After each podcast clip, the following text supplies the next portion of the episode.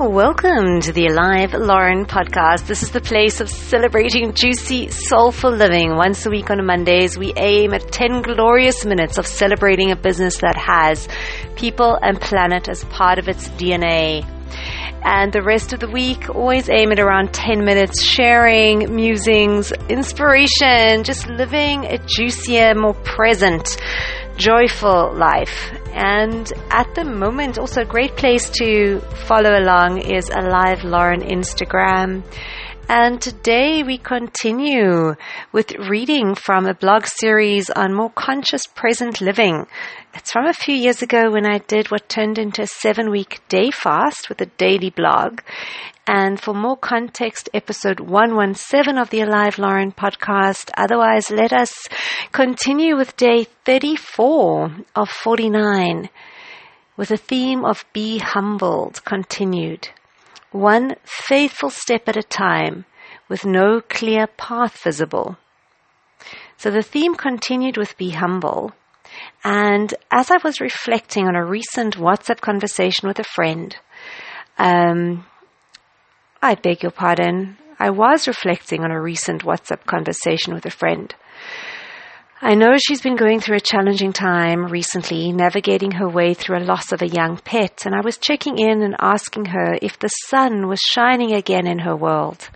After her feedback to me, she asked about my sunshine levels, and I was, it was wonderful to authentically own where I'm at as I find myself currently taking steps one moment at a time in deep faith and trust without any financial or work certainty on the horizon to acknowledge how grateful I am for honoring my daily writing commitment, as it's been exceptionally therapeutic and instrumental in keeping me present and thankful.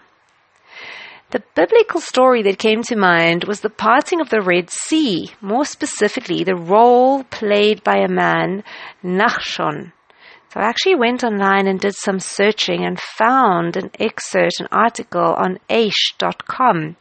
So when the Jews arrived at the Red Sea, it looked like an impossible situation. The Egyptian army was in close pursuit, led by Pharaoh himself, under whom the Jews had been most recently enslaved.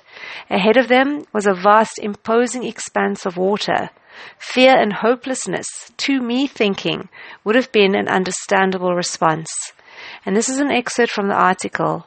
Until one man spoke up, Nachshon ben Aminadav, the prince of the tribe of Yehuda.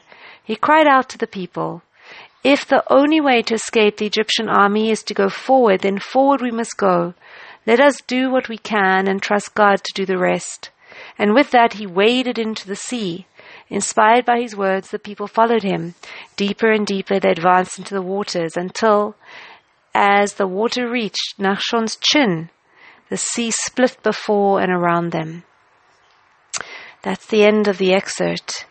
And so I deeply resonated. My approaching army being work environments that are personally soul destroying with their brutal singular focus on bottom line, imminent monthly responsibilities and my Red Sea being the lack of a clear path to generate an income that is in line with my core values of business for good and using my unique blend of talents and abilities to contribute value to the world while feeling personally stimulated and fulfilled.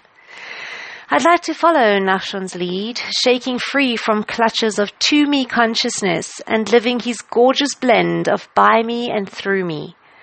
What I find most impactful about the story is that it took Nachshon living his truth for the sea to split. It took him following through, step by step, into those waters, further deeper, going as far as he could, being willing to risk and try. Experiencing a great quote by Henry David Thoreau What you get by achieving your goals is not as important as what you become by achieving your goals. Today, I got to live this. The Marie Forleo B School Scholarship Competition was announced yesterday with only a few days to submit an entry. The brief? To create a video clip that in no more than 90 seconds answers these four questions. Who are you? Number two, where are you from? Number three, what is your business? And number four, why does your business exist? I love Marie, her core message, the world needs that special gift that only you have. the quality of contents she delivers, her values. The easiest way for me to explain her page entitled How We Roll. I was in tears the first time I read this page. I was like, oh my God, that's my tribe. These are my people. See, there are those in the world, heart beating, living, breathing, thriving examples of all I value. I'm not some crazy idealist. It is possible. See? They're proving it is. This is how we roll. 12 things to know about our company. So that is one of the pages on her website. And I love the scholarship opportunity that it even exists and that the process asks for those drawn to her work that this there is a tremendous gift in going through this process. And what, I beg your pardon, I was drawn to and I love what the process asks of those drawn to her work. Investing time to work out how best to articulate your message in no more than 90 seconds, based on the brief, not to mention the massive experiential learning curve of filming, editing, uploading the clip. There are so many gifts available, not only accessible by going through the process itself. Haha! So thank you, Marie, for this challenge, this opportunity. I was blessed today in that I'm house sitting for a friend, so I had a chunk of uninterrupted time to focus on getting this video done, and I'm super proud of myself for stepping up to the challenge. I'm so gosh darn proud of myself. and now, drum roll please, my B School Scholarship video entry which I edited and uploaded these few years back to YouTube and followed the recommended requirements. Um, so thank you, day 34. And our gratitude quote gratitude is the wine for the soul. Go on, get drunk. Rumi. Ah, that is one of my absolute favorite quotes. And yes, it was a really great experience to get this edited and out there. I had fun doing it. As it so happened, I wasn't nominated as one of the scholarship um, recipients, but nonetheless, it was beautiful. And just that reminder as well of just being able, just being willing to try and to risk. Um, and yeah, that, that the goal, the value comes in the pursuit of the goal and the actual work itself. It just reminds me of another quote I'm working really deeply with from Hugh Prather, um, where it's all reminding that the value comes from the actual work itself and not always like the results from the work, but showing up to do the work with a full, genuine, committed heart.